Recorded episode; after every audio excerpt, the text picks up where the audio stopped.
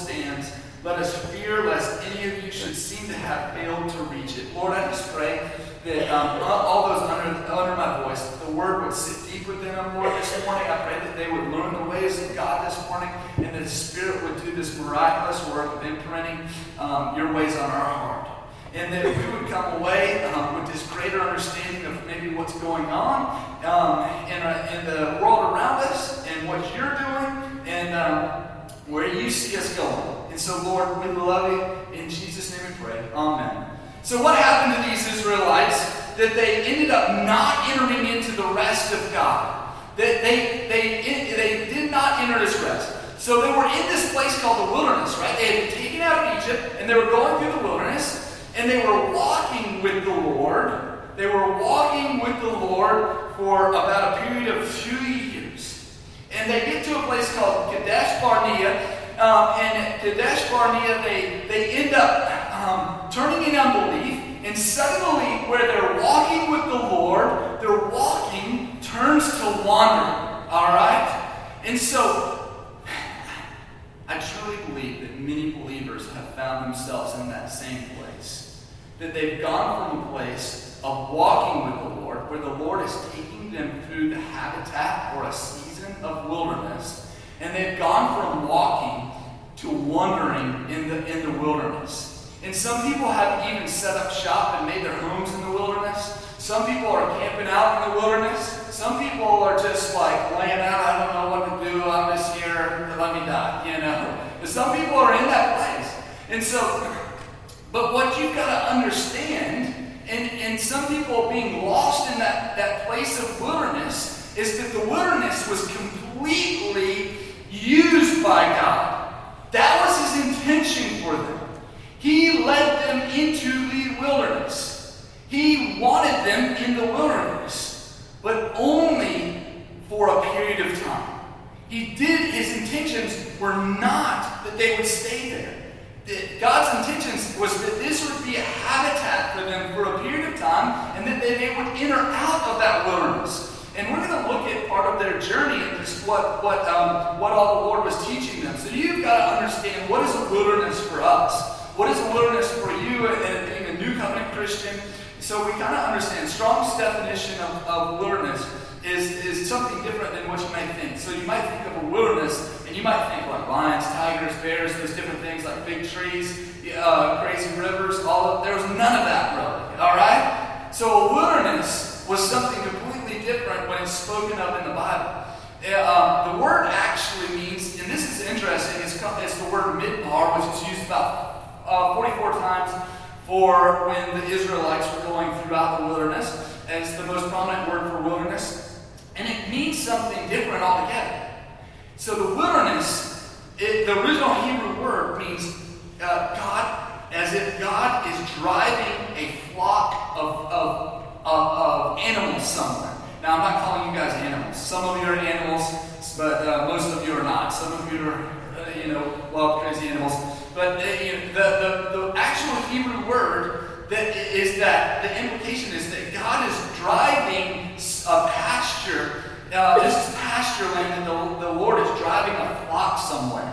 Okay? So you get it right off the bat that the wilderness is being used by God to drive you somewhere, to, to push you towards something, to move you um, someplace, uh, most specifically to the promised land.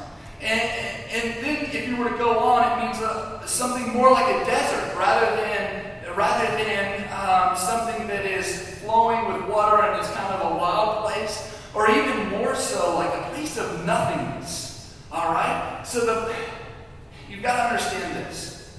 Okay? The wilderness that's ordained by God, the habitat of God, is not so much this this um, all, you got all this crazy stuff going on at one time, and there's a lot of struggle in the midst of it. It's actually more so defined by periods of nothingness. That there's nothing there, and that God is trying to singularly teach you what it is to be sustained by Himself and nothing else. Mm-hmm. And so the, the wilderness ends up being this dry, arid place, this place where even if you think of David, David was in this period of wilderness for 20 years before he entered into being a king. Now, David had an anointing on his life, correct? He was already king, but he wasn't there yet. He was in this period of wilderness for 20 years. And so he was actually sent out into this period of wilderness so that the Lord might prepare him and drive him to a singular place.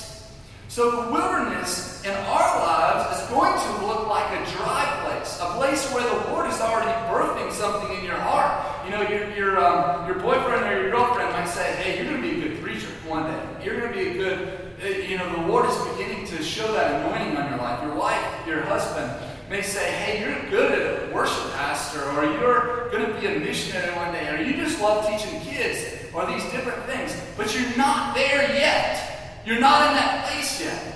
It, so you're probably in a place of wilderness to where there's, there's this, this period of just nothingness. There's this period of where it seems like um, um, uh, dryness and hungry and thirsty.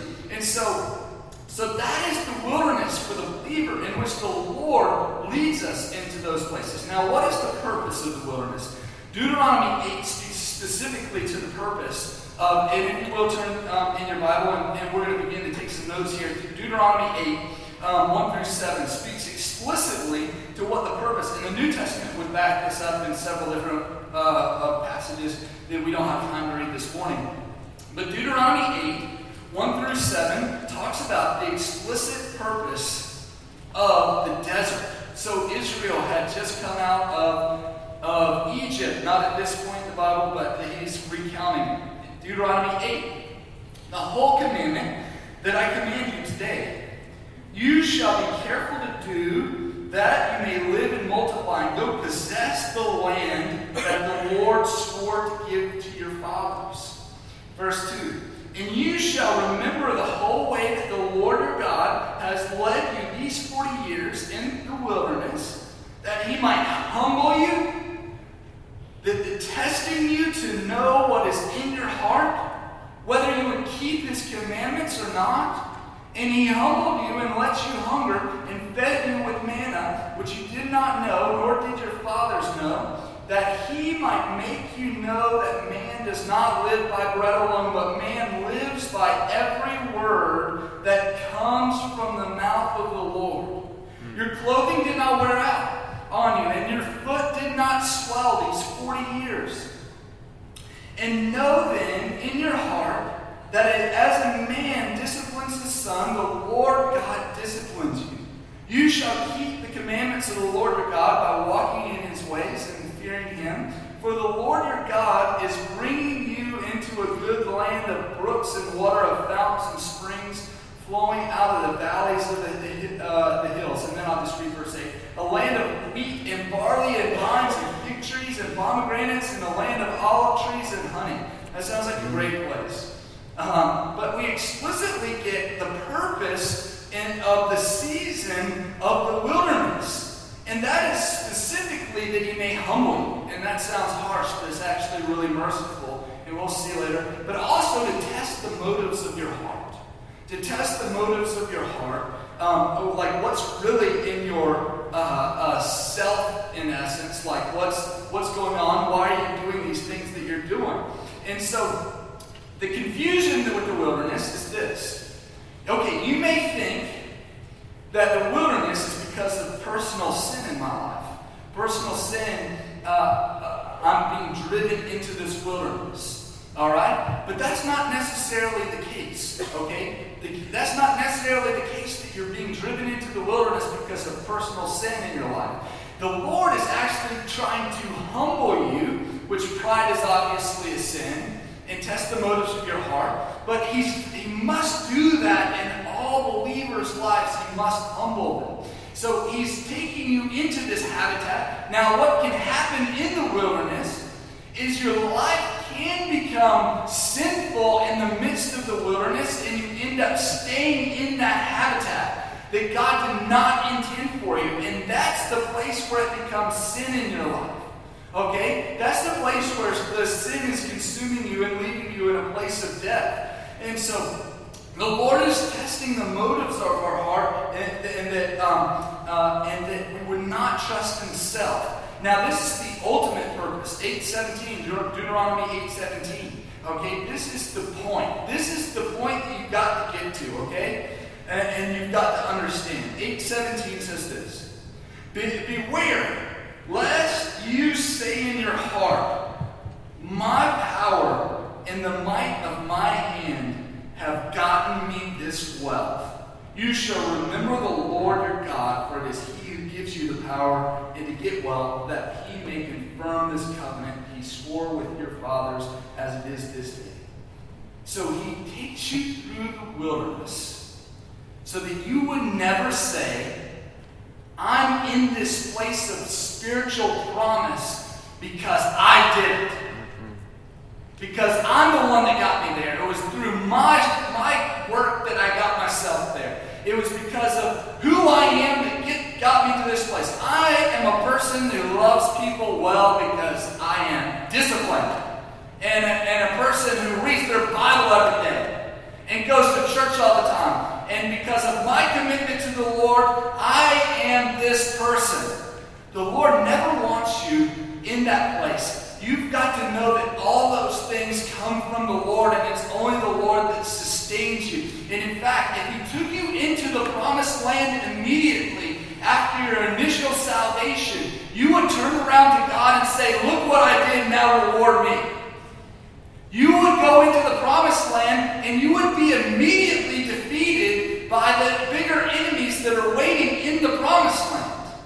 And that's what it says about the Israelites. He said, the Lord says, if I were to take you into the promised land immediately, you would be defeated and driven back to Egypt. You wouldn't be able to handle what's there yet. And so the Lord has got to use this period, this habitat of the wilderness to develop you and to sift you in such a way that you're trusting in, you put your confidence in the Lord and you rest in who and what Christ has done. So if you'll bring up the map, Randy, of the, the wilderness, um, if we can look at that real quick. So, so um, you can see this map really quick. So the journey from the land of Egypt to the uh, the, to the basically the, the promised land, the edge of the promised land. It says, according to Deuteronomy, I think six, I can't remember, you have to look it up. It, it, it could take just 11 days to get there. 11 days, all right? And this is scripture saying that it take 11 days. Now, I just did like 70 miles in a week, um, 71 miles a week, and I thought I was going to die. I couldn't imagine doing 200 miles, is what that is, in a period of 11 days and uh, with a whole group of whiny people. I was just with three whiny guys, and uh, I'm just kidding. And they, uh, it was hard enough. So, and so doing 200 miles, but that's what the scripture says that they could have gone. So you geometry people, right? The geometry people in the room. What's the quickest way to any, any destination from point A to point B? A straight line, right? Well, obviously God does not know geometry. Uh, it would be geometry, right? Is that right? Yeah. So anyway, y'all are looking like what? So obviously you see this path that the Lord. Now remember, the Lord was leading them the whole way. They were following the cloud of the Lord. Now does this look like any of y'all's lives to some degree? Does any of y'all's lives roadmap of your life kind of look like these little dips and different things uh, going on? Um, the, yeah, it ended up, and they ended up. The Lord's intention for them was to take this route. In fact, if you see this um, number 12, Kadesh Barnea, right up there, that's where they were supposed to end up. And that took them about two years to get to Kadesh, Kadesh Barnea, um, right at 12. And uh, that took them about two years. It should have really only taken them a little over a year. God's intention was that they would spend about a year to two years in the wilderness and to get the world out of them, to sift them, to teach them reliance on God. But it ended up taking 40. And why did it take that long? So there's a couple things, but why did the Lord choose to take this route? I like what Miles J. Stanford says. If you can bring up this quote, Brandy, um, the first one. It seems that most believers have difficulty realizing in facing up to the inexorable fact that God does not hurry in his development of our Christian life. Hmm. He's working, catch this, he's working from and for our eternity. See, the possession that you are at has already been worked out. You are already, in essence, there with God now. And so He is currently working with you for all of eternity. He is preparing you for heaven one day. He's beginning the process of preparing you for that. So it takes time. You have time, in essence, is what He's saying. Then, then John Darby, this next quote by John Darby. And this is kind of old English a little bit, so I apologize. It is God's way to set people aside after their first start that self confidence may die down. Thus, Moses was 40 years. On his first start, he had run away. Paul was three years also after his first testimony. Not that God did not approve of his first and earnest testimony. Not that they weren't saved, is what John Darby's saying. Not that they weren't saved. But we must get to know ourselves and that we have no strength. Thus, we must learn and then leaning on the Lord, we can with more maturity and ex- experiential um, de- deal with souls. So what he's saying is the Lord is preparing you, preparing you in such a way that you can actually deal with people. You can pastor people well. You, you're going to be prepared to lead as the Lord would lead. Um, if, if, you look at, at, almost every person within the scripts that the Lord uses, takes them through a period of wilderness. If you look at Moses, if you look at Elijah, uh, if you look at the disciples, even the disciples were not many people realize this, but who were the disciples with before they came with Jesus? They were with John the Baptist. And where was John the Baptist? He was out in the wilderness eating locusts and, uh, and acting like a wild man. And so we see them in the wilderness before. You see Paul in a period of three years of preparation. You see all these different people in a period of, of wilderness. The Lord brought them out into their purpose and place. Um, this is another quote by Miles J. Stanford. Catch this one. Uh, a meteor is on the shortcut as it proceeds to burn out, but not a star, with its steady light so often depended on by navigators. Unless the time factor is acknowledged from the heart, there is always danger of turning to false enticement of a shortcut via the means of experiences and blessings, where one becomes pathetically enmeshed in the vortex of ever changing feelings, adrift from the moorings of scriptural facts.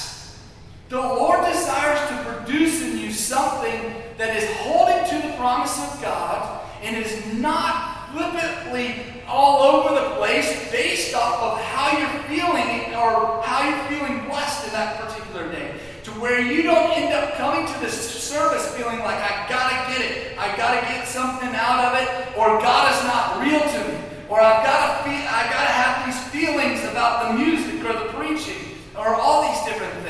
That you can be okay with holding to what the promises of God says, and that's where you set your anchor. That's why the Lord, if you go back to the map, this is why the Lord takes the long route to get to that place of promise. And that's why the Lord takes this versus going straight there. He knows that if you were to be like a meteor that were to, um, uh, if you were like a meteor, you would burn out quickly. But a star, I like this, the star with its steady light, so often depended on by navigators. That the Lord wants to produce that in you. So, I'm briefly, I've not taken a lot of time already, but I'm briefly just going to look at some of the different stops that the, the Israelites went on along the way and just show you some of the practical things that the Lord was teaching them.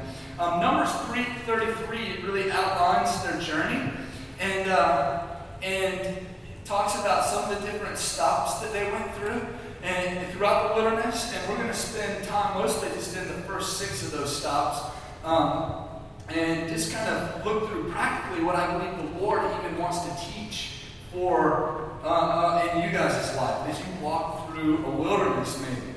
So uh, Numbers 33 is just, it seems like a boring passage, um, and it, it, but it's actually really interesting, okay? So Numbers 33.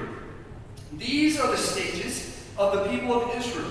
When they went out of the land of Egypt by their companies under the leadership of Moses and Aaron, Moses wrote down their starting places stage by stage.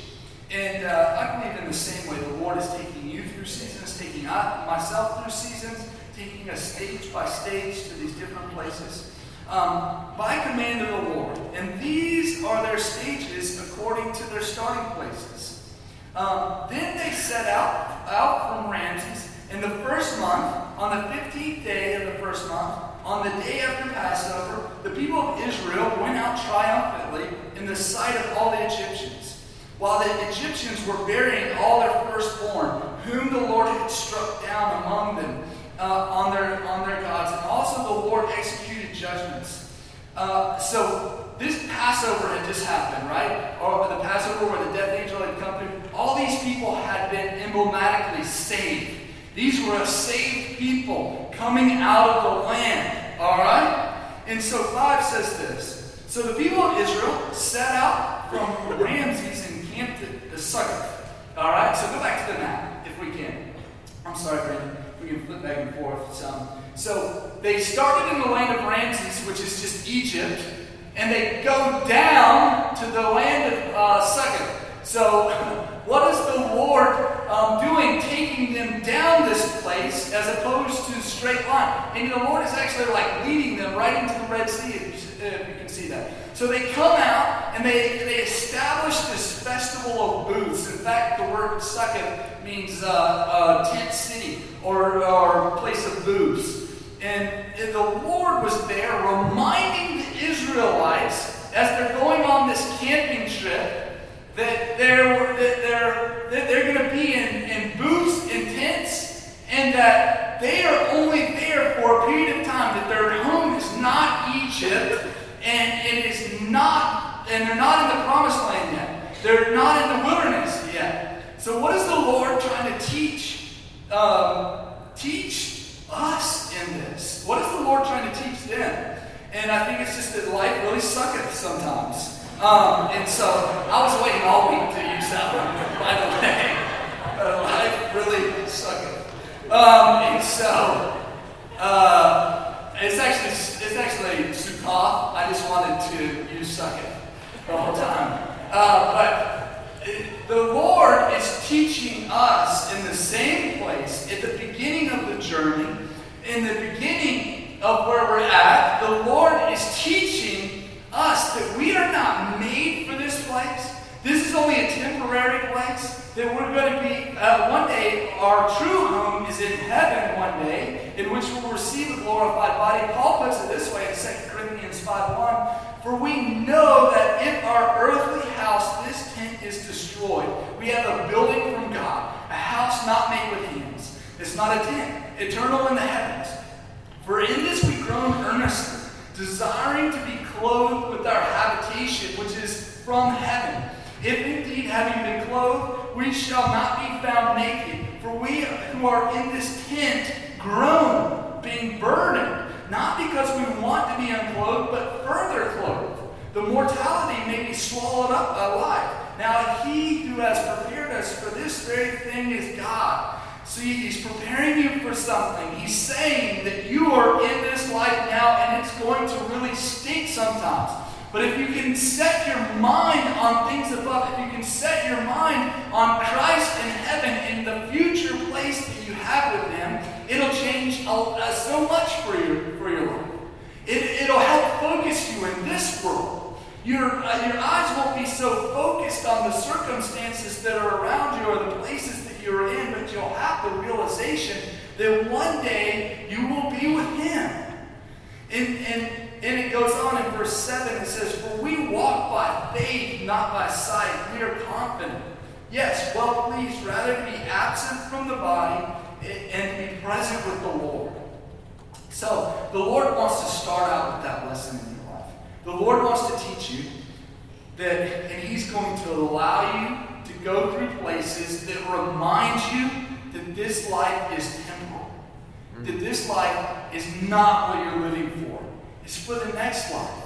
And so you're going to come to the realization as your body is breaking down, as the world is falling apart around you, as different things happen, you're going to come to the realization that life is hard and that you long for a completion. All right? So, second place they go to, and they actually go to, um, in Numbers, they go, they pass through the edge of the, the desert, I mean, the wilderness. They get ready to go into it, um, but we're not going to stop there. Um, in verse 6, and they set out from uh, Succoth and camped at Etham which is on the edge of the wilderness. And they set out from Etham and turned back to uh, Pi Hiroth and uh, east of Baal and they camped before Migdol. So if you go down, back to the map, um, stop number two that we're looking at is at number three. This is right at the Red Sea. And Pi Haroth means the Valley of Gorges. So eventually, uh, basically, they walked down into this valley at this point, and they're camping at the edge of this valley.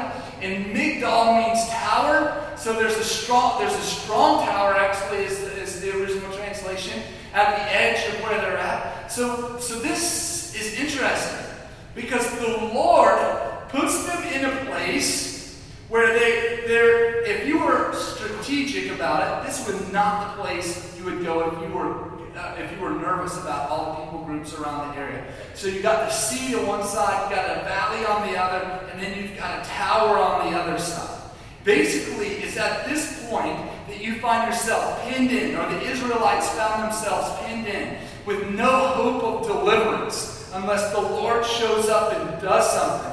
And it's at this spot that, that Ramses thinks in his mind, I still want these people for my servants. And he says, I'm going to get them and he goes and begins to chase after them. Well, the people begin to cry out, and they're like, What do we do now? Y'all know the story all, that, all, all too well. And they're pinned, and they got their back against the wall, against the Red Sea. And the Lord shows up and says, like, I will defend you in this spot. I will be providing deliverance. There was nothing they could do. They had no weapons at this point. They had nothing to fight with.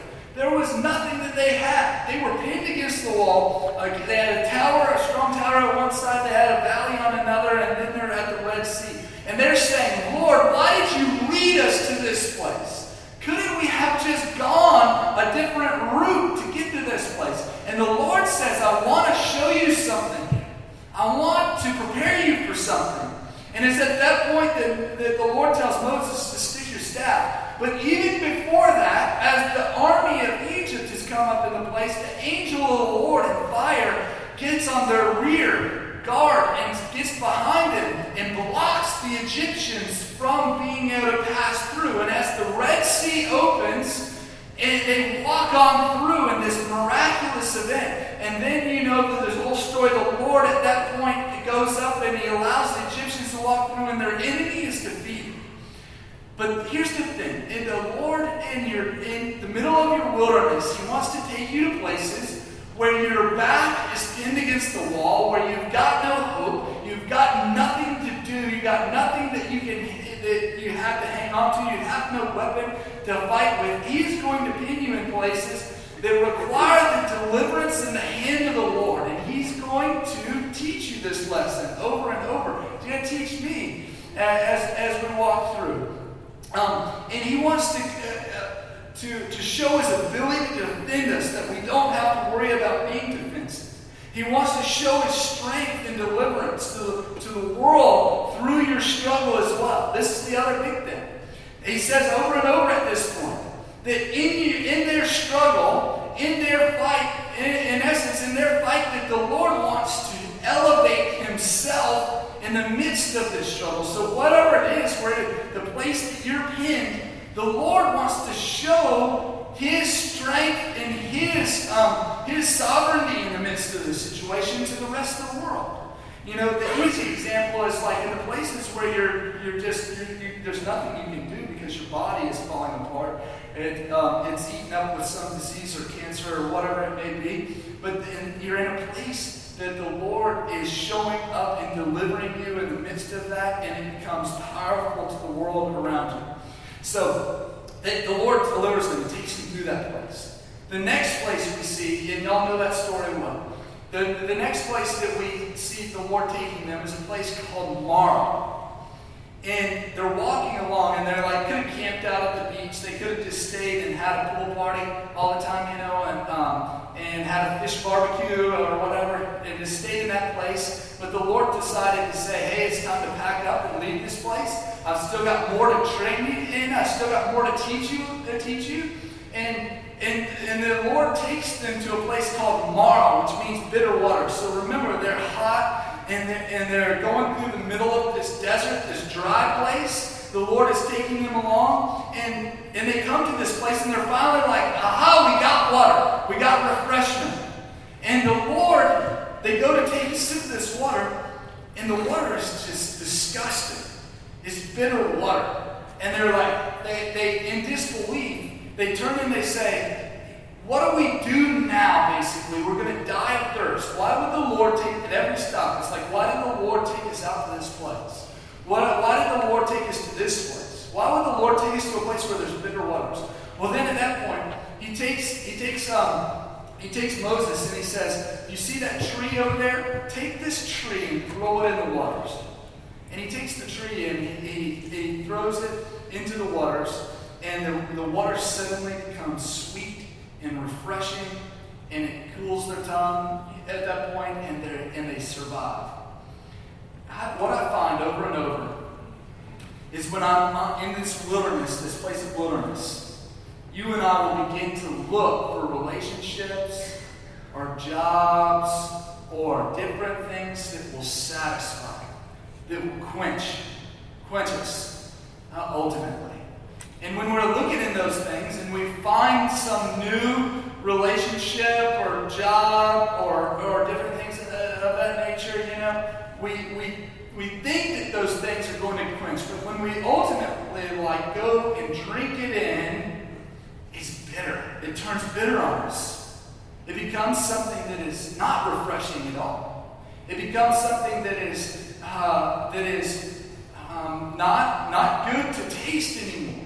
And, and you and you you all the time begin to ask, like, Lord, weren't you leading me to this place? Lord, weren't you doing this in my life? Weren't you bringing me? Why did you bring me to this place? And and as he so often and mercifully does, he he puts Christ into the situation.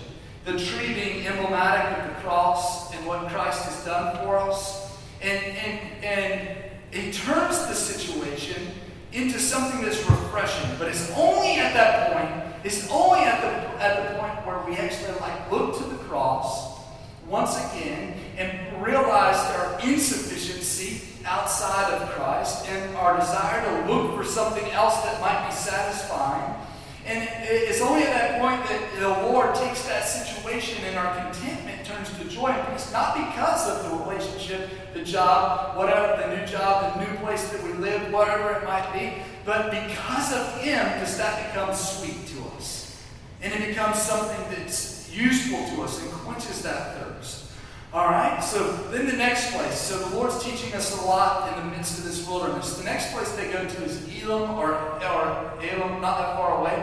But and it's immediately after this place of bitter waters. They come to a place, if, if you read about it in um, Numbers, it says, And they set out from Marah and they came to Elim. In Elam, there were 12 springs of water and 70 palm trees and they camped there. Uh, and so they came up on this, this oasis of sorts in the middle of the desert, this beautiful place of refreshment, this place that was satisfying um, and, and was just a place that was just uh, was good to their soul for a period of time. Now, I don't know if 12 is emblematic of it, it, might be. It might be of the, the disciples and 70, the 70 disciples. I don't know if that's true, but I do think I do think this for us is a picture of entering into refreshing places for those who are in the wilderness to gravitate to those that are producing food, to gravitate towards those who are wells of water.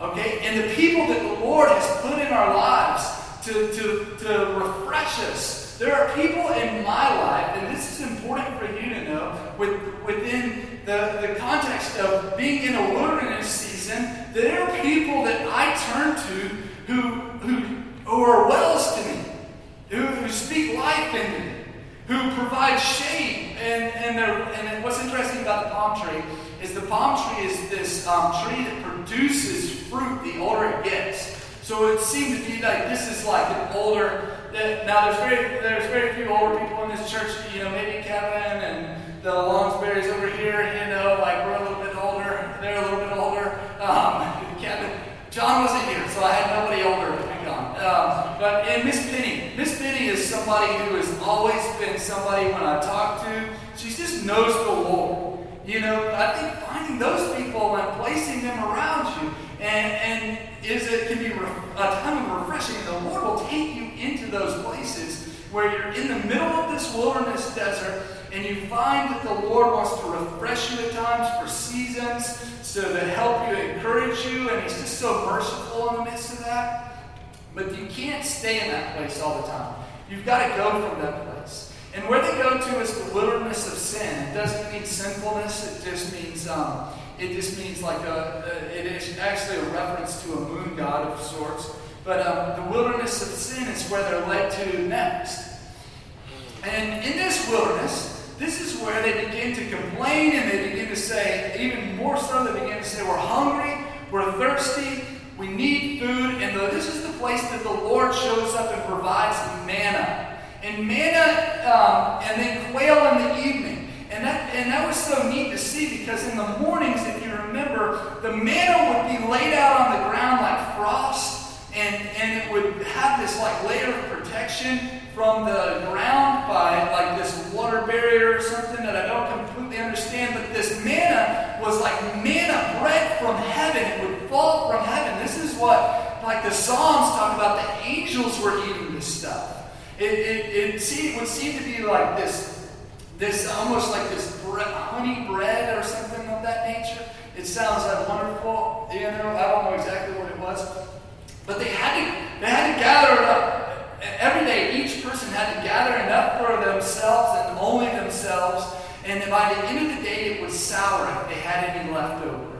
And then they would have to do it the next day. And on the Sabbath day, or the day before the Sabbath day, they'd have to pick up enough for uh, two um, for, to sustain them for the next day. And then they would get quail in the evening. But this is what the Lord was trying to show in the midst of this place, the wilderness of sin. And I think it's very true. Jesus comes on the scene. He says, Listen, I am the bread of life. I am the manna that was in the desert. And then he would go on further to say that he is the flesh made word, the, the, the um, or the word made flesh, excuse me. And, and that that I believe what the Lord is teaching us in this, in this, this um, is emblematic of you learning in the wilderness to be sustained by the Word, which is Christ. When you, it, there's something to, and I, like this is just like a, this is just an older person talking. I'm sorry. There's something to waking up in the morning, spending time with the Lord, and feeding on the presence of the Lord. There's something in that when I feed on the presence of the Lord in the morning and I'm obedient to what the, that word says in my day, that it, uh, it becomes useful to me in my day. It sustains me. I'm feeding on the things of Christ. And but if I let it and I just let it sit, if I let that manna sit and I don't use it, it's actually something that sours, um, sours for me. And so the Lord is just teaching them to be obedient to His Word um, by, by having these simple instructions. And I'm going to go a little bit faster now. But the last place I want to, I want to show us is Rephidim. I think that's how you would say it. Rephidim is this really um, interesting place, and this is one of the last stops that we'll hit. You see, they go down, they go down through the wilderness of sin, and they end up at this place called Rephidim. And this is the place where they're they're being driven by their thirst once again, but in a way that was unlike the other. They're at the point of death almost. And there's nothing around them but desert. And maybe some of you have been in that place where there's nothing but desert in this place. There's nothing. There's nothing that's quenching your thirst. Nothing at all. And, and the Lord comes to Moses in this place and he says, Take your staff and hit this rock, and out of it are going to come streams of living water. And out of those streams, the people were refreshed and they, they, uh, they experienced the presence of the Lord. But 1 Corinthians 10 says something really interesting. It says that this rock was Christ. It says specifically that this rock in the desert, which water flew or came out of, was Christ. That it was a picture of Christ. And he was with them in the desert, satisfying them. So you gotta ask, why would the Lord take you to a place where you're being to the point of death, where you have not had had food at this point, but you're dying of thirst? Because the Lord has got to produce a, a thirst in your life that drives you to Himself. The Lord has got to produce in your life something to where you've got to have something to quench you, or you're going to die. The Lord is producing that in your life. So He's going to take you through dry seasons so that you'll thirst for the Lord. And the worship band can come on up now and um, play. But the Lord is doing that ultimately through the wilderness. He's producing a hunger and a thirst for righteousness in your life. You know that passage in Matthew 6 where, where the Lord says, Blessed are those who hunger and thirst for righteousness, for they shall be filled. They shall be filled. The Lord wants to meet you at that place where you're thirsty and you're hungry, and He wants to fill you up in the midst of that. And He's going to take you through this wilderness to sift you out, to take all that self sufficiency and tear it down. Now, ultimately, they didn't end up in the wilderness, they didn't end up in that place of promise that the Lord intended for them. They didn't end up in the place of rest and contentment in the Lord. And Numbers 13 talks about this. All right? It says they reached Kadesh Barnea, and, and they were at the edge of the wilderness, and the Lord sends in these 12 spies, and you know the story all too well. And the Lord sends in these 12 spies, and they look at the promised land, and they come back and they say, This is a good land. This is a great land. And only two spies after that report say, Yeah, but we can take this land. The rest of the ten they say we can't take it. We can't take this land. We can't go into the promised land. And yet, and yet, in that moment, all of Israel's heart, it says, all of Israel's heart began to melt within them. They became fearful of the people and they saw themselves as grasshoppers in the midst of this, these people. And so they, and the Lord says in Numbers 13 31, but the men who had gone up with him said, We are not able to go up against the people, for they are stronger than we. So all that the Lord had done in teaching them to place your confidence in Him. Ultimately, it was Christ who was with them in the wilderness. All that the Lord had done, all the lessons that the Lord had done, He to bring them through and to teach them what it was to be sufficient in Christ. They threw out the window and they began to look at the enemy. Now, to, to entering into the promised land is not, is not saying that there is not an enemy there, because there is an enemy. It's just looking past him and realizing that God is bigger. Because you placed your faith in a God that's able to sustain you and bring you through and to, and to, and to drive out the enemy in front of you. And so they lacked the faith to place their, their faith in, in God and what He had done already. And their unbelief was why they ended up camping in the wilderness the rest of these 38 years. And their walk went from a walk to a, wandering to where they were just wandering in the wilderness and the Lord had to let them die out and, and, and, until the next generation would come along and in faith enter into the promised land. Because, listen, you're being in the, you can be in the wilderness and you can end up getting caught. You can end up um, saying, God, you're not big enough to get me into the promised land. You don't know my sin. You don't know how messed up I am. Like, you don't know how small I am. And the Lord will be saying back to you over and over and over again, Haven't you seen what I've done? Haven't you seen all the places that I've already brought you through? Haven't you seen and observed what I did on the cross? And how I resurrected from the dead and I'm establishing you as a child of God. And so this morning, you may be in a place of wilderness, and maybe a place that the Lord intends for you to be. That He's, he's trying to, um, and, and in some respects, we will always be in a place of wilderness until we reach heaven one day. That's the truth. But I truly believe that the Lord desires that we would enter into greater places of living in the spiritual reality, the promised land, a spiritual reality that is, doesn't have his eyes set on this life. And so maybe this season just feels dry to you. Maybe it feels like the Lord has abandoned you to some degree. And you're thinking, maybe I should just go back to Egypt. Maybe I should just go back to the world. And it's more comfortable there where I was baking bricks and, and eating on flesh pots, is what they would call it, like eating herbs and, and uh, other junk. And maybe you think that's just where you want to go back to. But the Lord would be saying, listen, I'm trying to do something in your life currently. I'm trying to bring you through to a place. I'm trying to bring you into a place where your sufficiency relies on me and me alone. Where you find yourself at rest in what Christ has done. And so, maybe you just want some people to pray over you this morning.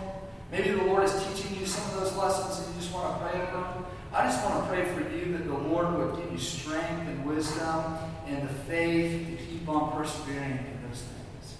Lord, we just love you and we thank you for your many blessings, even the wilderness. And so, you're just teaching us over and over and over how you can provide streams in the desert and manna from heaven, and you desire that we would thirst and hunger for you because you know that that is the best for our life. So, Lord, I just pray for people who are be going through a wilderness currently and are struggling through it, they're looking back and they've got their head turned, uh, looking towards uh, Sodom in essence. Lord, I just pray that they would turn their eyes back to Christ and realize that He is the conqueror. He is the one who is going to sustain them and bring them through it, I pray that you would kill anything within us that looks to ourselves for our sufficiency and strength. Which that you would be our strength.